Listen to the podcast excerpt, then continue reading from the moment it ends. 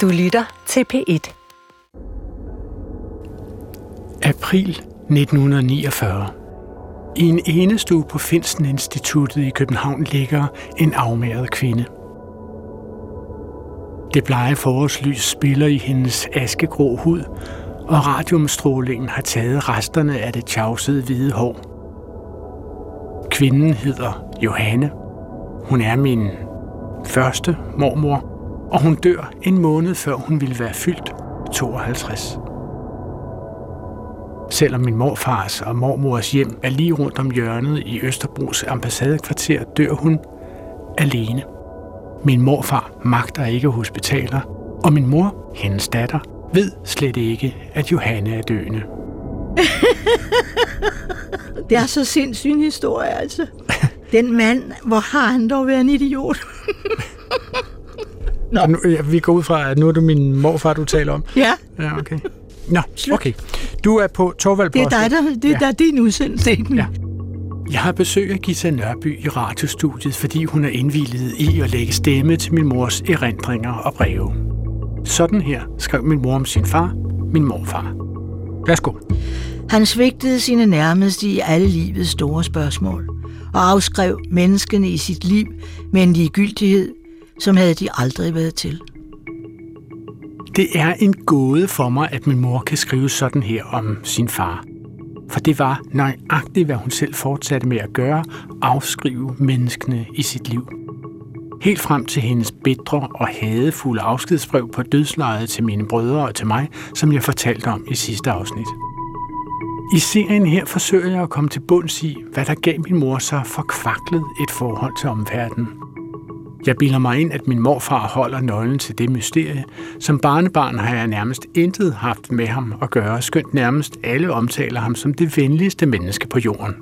Han var jo en meget mild mand, og jeg holdt ualmindelig meget af ham. Jeg holdt meget af Torvald, altså han var en hyggelig fyr og lun.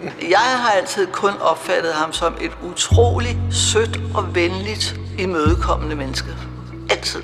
Jeg husker ham som en pæn, stille mand han stod sådan mere i baggrunden. Og hvis du spekulerer, ja, det var Lise Nørgaard her til sidst. Hende taler vi med senere. Men for mig var min morfar Torvald ikke bare en fjern og uskarp figur i baggrunden. For mig var han decideret mytisk. Mit navn er Adrian Hughes. Du lytter til andet afsnit af Mors afskedsbrev med undertitlen Byggematadorens ene barn.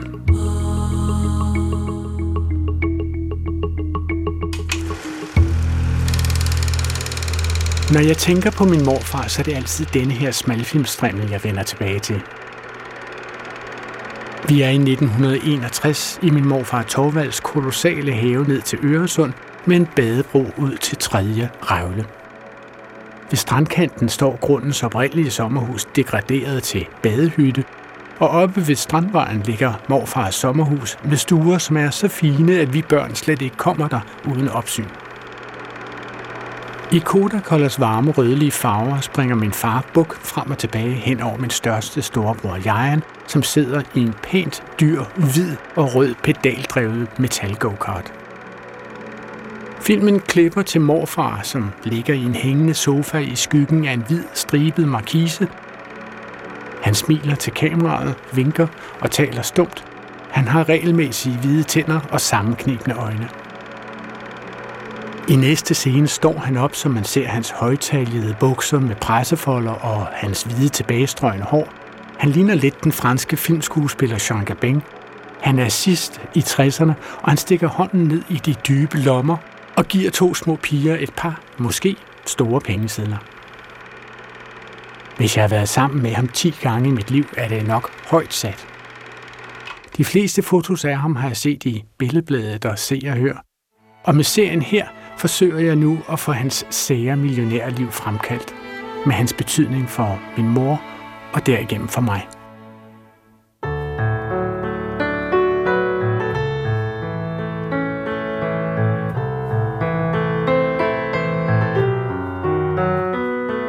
Min morfar Torvald Drejer er født ind i en murerfamilie i Asperup på Nordfyn i 1895.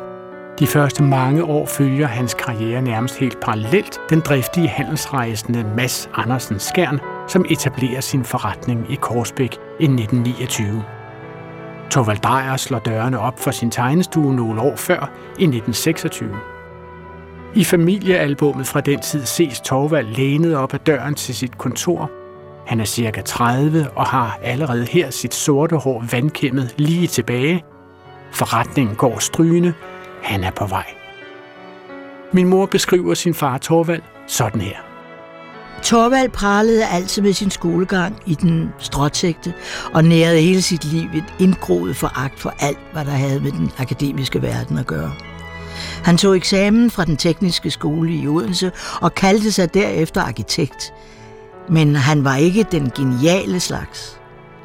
At han var købmandsarkitekten, der snuser sig frem til byggemodende grunde, investerede sine honorarer i dem, udstykker dem og får andre arkitekter til at tegne husene på dem. Dette kræver, at man har kontakter og plejer dem, og det var Torvald rigtig dygtig til. I modsætning til Lise Nørgaards Matador foregår historien her ikke i provinsen, men i et turbulent København med vokseværk. Torvald får fod under eget tegnebord et par år efter, at han og hans jævnaldrende kæreste Johanne har giftet sig. Torvald og Johanne supplerer til synlædende hinanden perfekt. Min mor Johanne var en statlig og stolt kvinde, der havde temperament som en franskmand og en disciplin som en tysk adelsmand. Hun var strengt opdraget med sin katekismus i hånden i den kolde familie Døllerin med franske ygonot-aner, hvor kærtegn, kys og ømme ord ikke var på sin plads. Johanne styrede finanserne, og Torvald tjente pengene. Hun var af den gamle skole. Der var noget oldfruagtigt myndigt over hende. I et bælte omkring livet gik hun med et bundt raslende nøgler til fadeburet, kælderen med det hjemmesyltede og et frysehus med et lager af indkøbt kød. Johanne havde stor indflydelse på Torvald, og hun bragte ham langt. Sandt at sige, var jeg lidt bange for hende. Johanne er den af min morfars tre hustruer, som jeg har det mest uklare billede af. Jeg spekulerer over, hvordan min morfars og min mors liv havde udviklet sig, hvis Johanne og Torvald havde fået et helt liv sammen. I modsætning til de hustruer Thor får senere, virker Johanne som et solidt anker i min morfars liv, måske som Maskærens Ingeborg.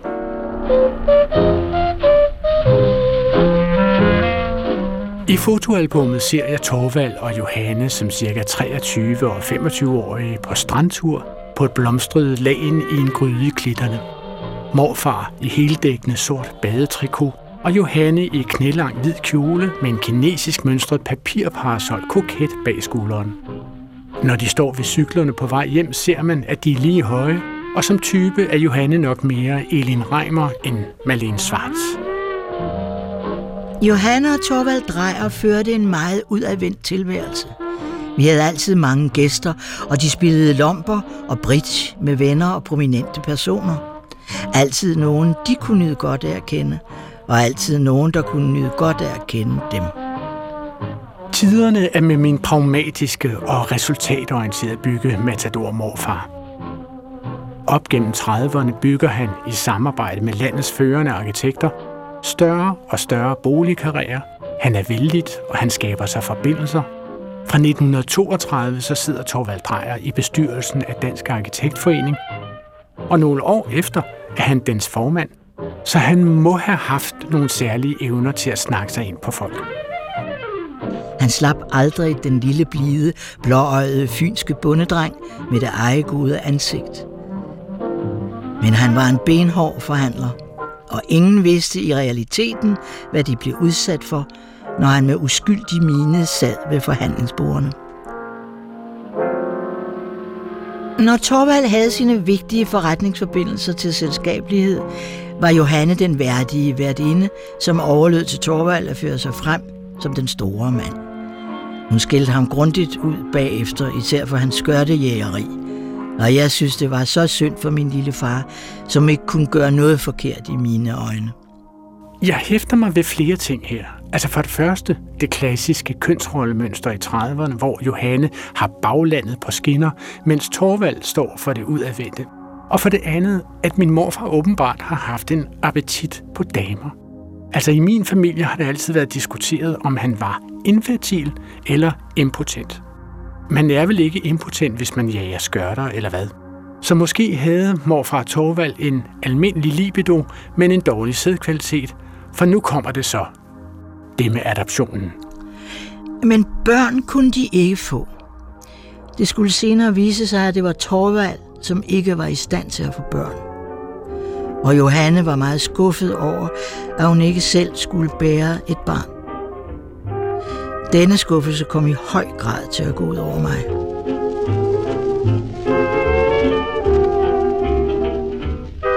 Som barn havde min mor ingen anelse om, at hun var adopteret. Hun fik det første vide som 21-årig under ret chokerende omstændigheder. Men ville min mor og hendes mor Johanne have haft et tættere forhold, hvis min mor ikke havde været adopteret? Johanne opførte sig som alle andre mødre i det bedre borgerskab i 1930'erne.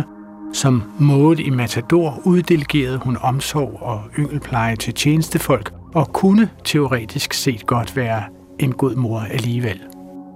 Men Torvald og Johanne havde siden deres bryllup prøvet at få børn i 11 år. Da de endelig adopterede min mor, var parret knap 40 år gamle. Tyder det ikke på, at de havde foretrukket et barn af egen avl? Det lykkedes mig at finde et øjenvidne til min mors barndom. Mens Thor og Johanne forsøgte at få børn, var hans store søster langt foran. Hun var både blevet mor og mormor til lille Birgit, som vi skal møde nu. Goddag, Birgit. Værsgo, kom indenfor. Tak skal du have. Jeg har taget en lille buket med til dig. flot. Jeg ved, du også godt har blomster selv i din have, men jeg tænkte, ja, men altså, det er altid sjovt at få nogle blomster med nogle andre farver. Nemlig. Tusind tak, hvor er det fint. Værsgo og gå indenfor med det. Tak skal du have. Tak fordi du vil se mig. Nå, hvor sidder du henne? Sidder du ude i haven? Jamen, vi skal da lige have den i en vase, min skat. Birgit har lavet kaffe og købt hindbærsnitter. På terrassen foran gården i Asperup på Nordfyn viser jeg hende min mor Jettes fotoalbums. Hun kender mine morforældre Torvald og Johanne som onkel Thor og tante Jo.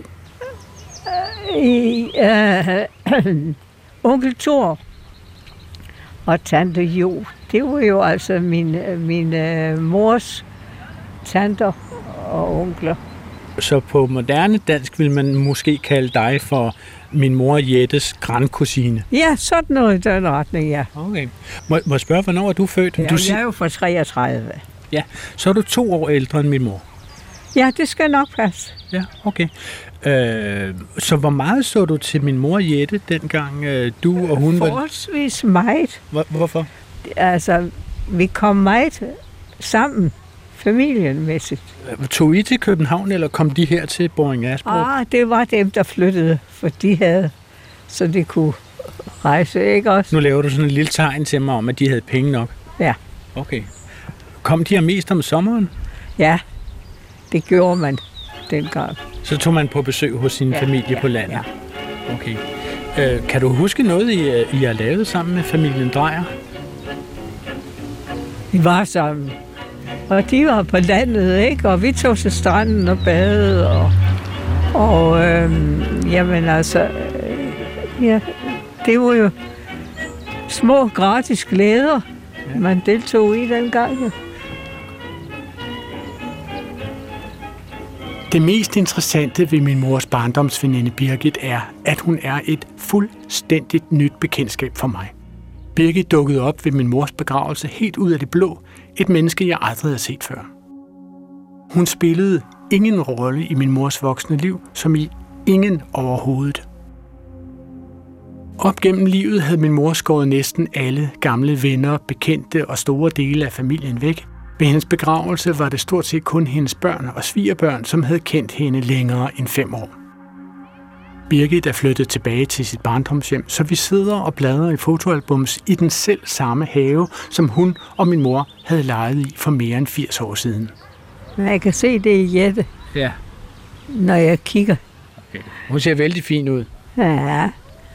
Arme, hun var jo også velklædt i forhold til os andre. Var hun det? Ja, det var hun. Hvad skal vi sige, hun var klædt det tøj, vi andre drømte om. Er det rigtigt? ja. Nå. Okay. Hun ligner en, der godt kan lide at være på, og med så. Nemlig. Altså, spillede hun meget skuespil? Ja. Hun kunne godt lide, at vi legede det. At- hun var noget ved musikken, altså. En, der skulle optræde for folk og sådan noget. Jo, det, det kunne hun godt. Når Birgit taler sådan her om min mor, så ved jeg, at det er den samme Jette, vi har kendt. I min mors erindringer fortalte hun om sin barndoms sommer i Boring Asperup.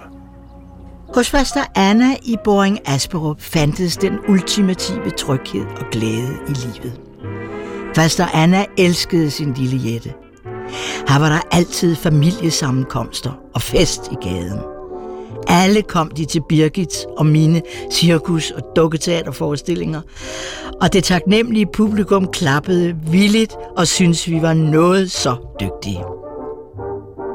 Det miljø, Torvald voksede op i, eksisterer ikke mere. Jeg er ikke rejst tilbage. Stedet bringer for mange minder om mennesker, jeg har elsket, og som nu er væk. Min mor havde en stor fortælleglæde, og den har jeg også fra hende. Men udover at det lyder smukt, så er det jo løgnmor. Altså Birgit lever, har det godt og bor nøjagtigt, hvor du fandt hende for mere end 80 år siden.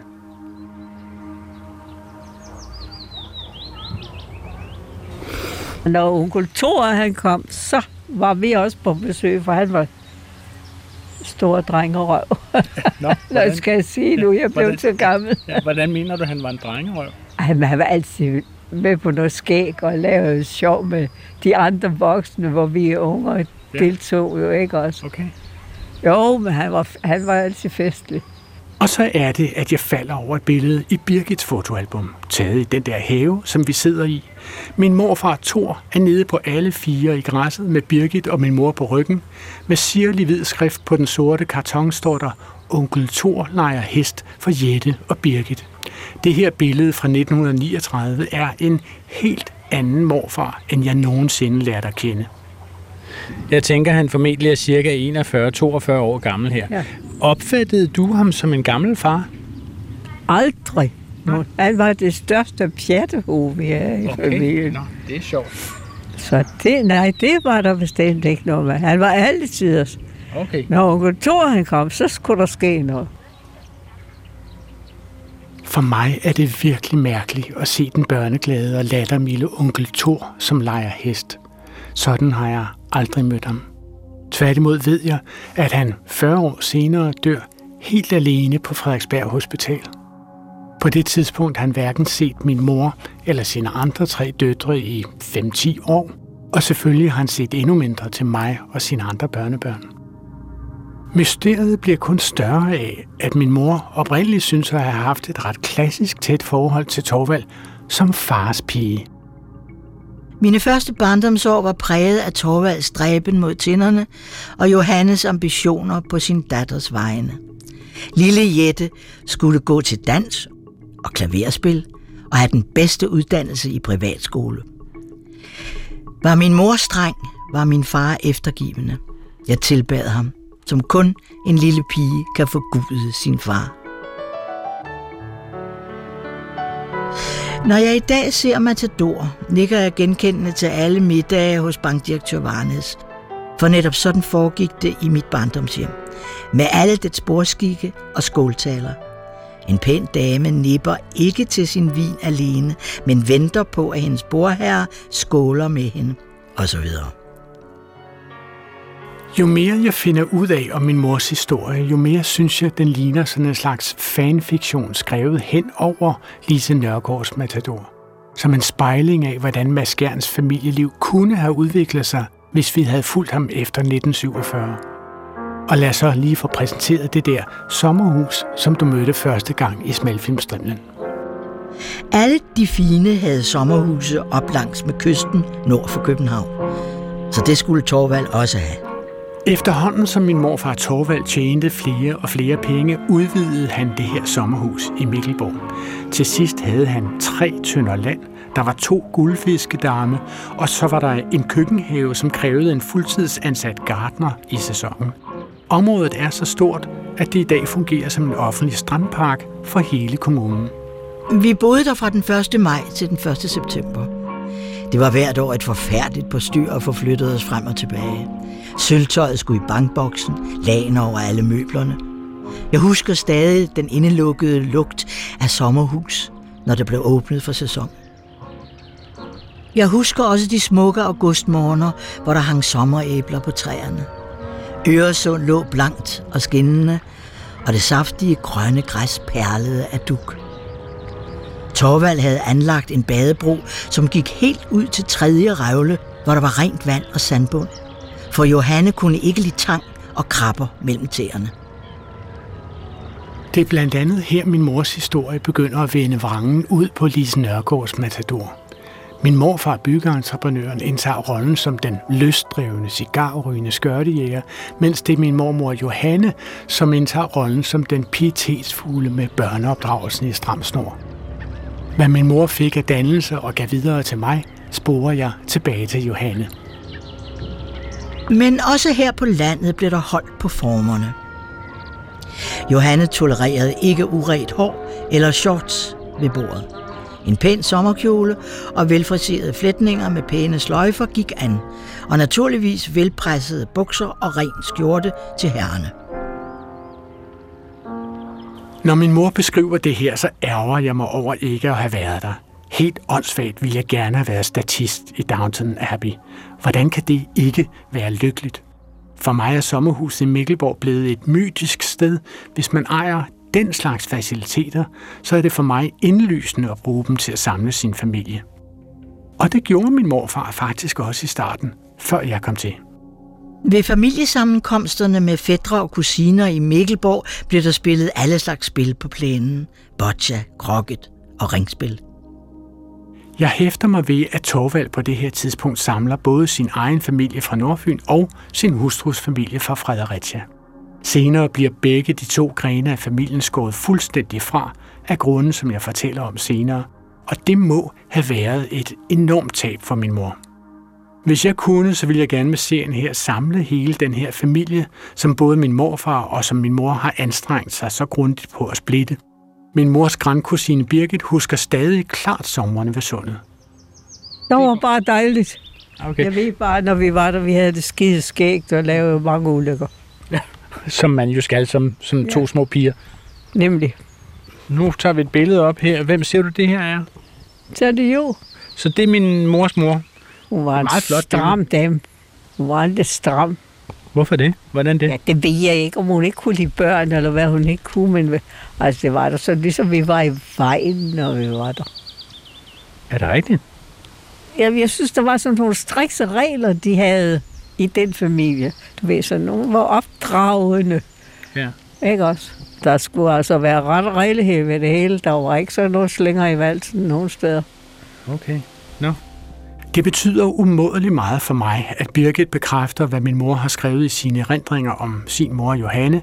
Min mor fortalte altid hellere noget spændende, end at holde sig til sandheden. Fra barns ben har jeg vendet mig til at tage alle min mors udsagn med noget mere end et grænsalt. Men trods al den rigdom var det et ensomt liv for en lille pige. Ingen at lege med, altid omgivet af voksne. Jeg havde en bold og en livlig fantasi. Bolden brugte jeg til at spille op ad en væg, og så fortalte jeg mig selv spændende historier. De spændende historier fortsatte min mor med at fortælle i sit voksne liv, og de var ikke alle lige harmløse. Det vender jeg tilbage til. Her i hendes barndom fornemmer jeg et skrøbeligt fundament i forældreskabet mellem Thor, Jo og deres adopterede enebarn Jette. Men her i overgangen fra barndom til pubertet er der en helt anden familieudvikling, som stjæler billedet. Da jeg var ni år gammel, blev Johanne indlagt på Finsens Institut med brystkræft. De næste år husker jeg kun Johanne i en sygeseng på Finsen, hvor jeg besøgte hende. Ingen fortalte mig, hvor alvorligt det var. Men i de næste fem år var hun ind og ud af hospitalet. Torvald sendte mig til Fyn til min kusine Birgits konfirmation i de sidste kritiske dage af min mors liv. Ved min hjemkomst på hovedbanegården mødte han mig der og fortalte, at min mor var død. I overværelse af alle andre passagerer. Takt, forståelse og respekt for andres følelser har aldrig været hans stærke side. Da min mormor Johanne døde, var min mor Jette lige fyldt 14 og var på vej ind i puberteten. Jeg har aldrig fået talt ordentligt med min mor om, hvad hendes mors død betød for hende. Og i hendes erindringer skriver hun faktisk ikke noget om sine egne følelser. Efter Johannes fem år lange sygdom følte min mor måske en vis lettelse over den afklaring, som en død trods alt kan give. Og måske også en lille smule skyld over den lettelse. Det ved jeg ikke. Jeg ved kun, at hun skrev det følgende om sin far.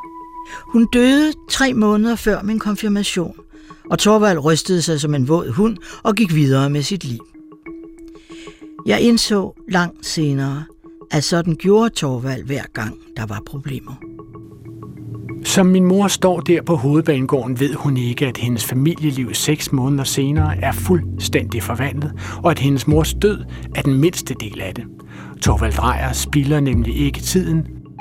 Allerede en måned efter Johannes død møder han sin næste hustru, champagnepigen Inge.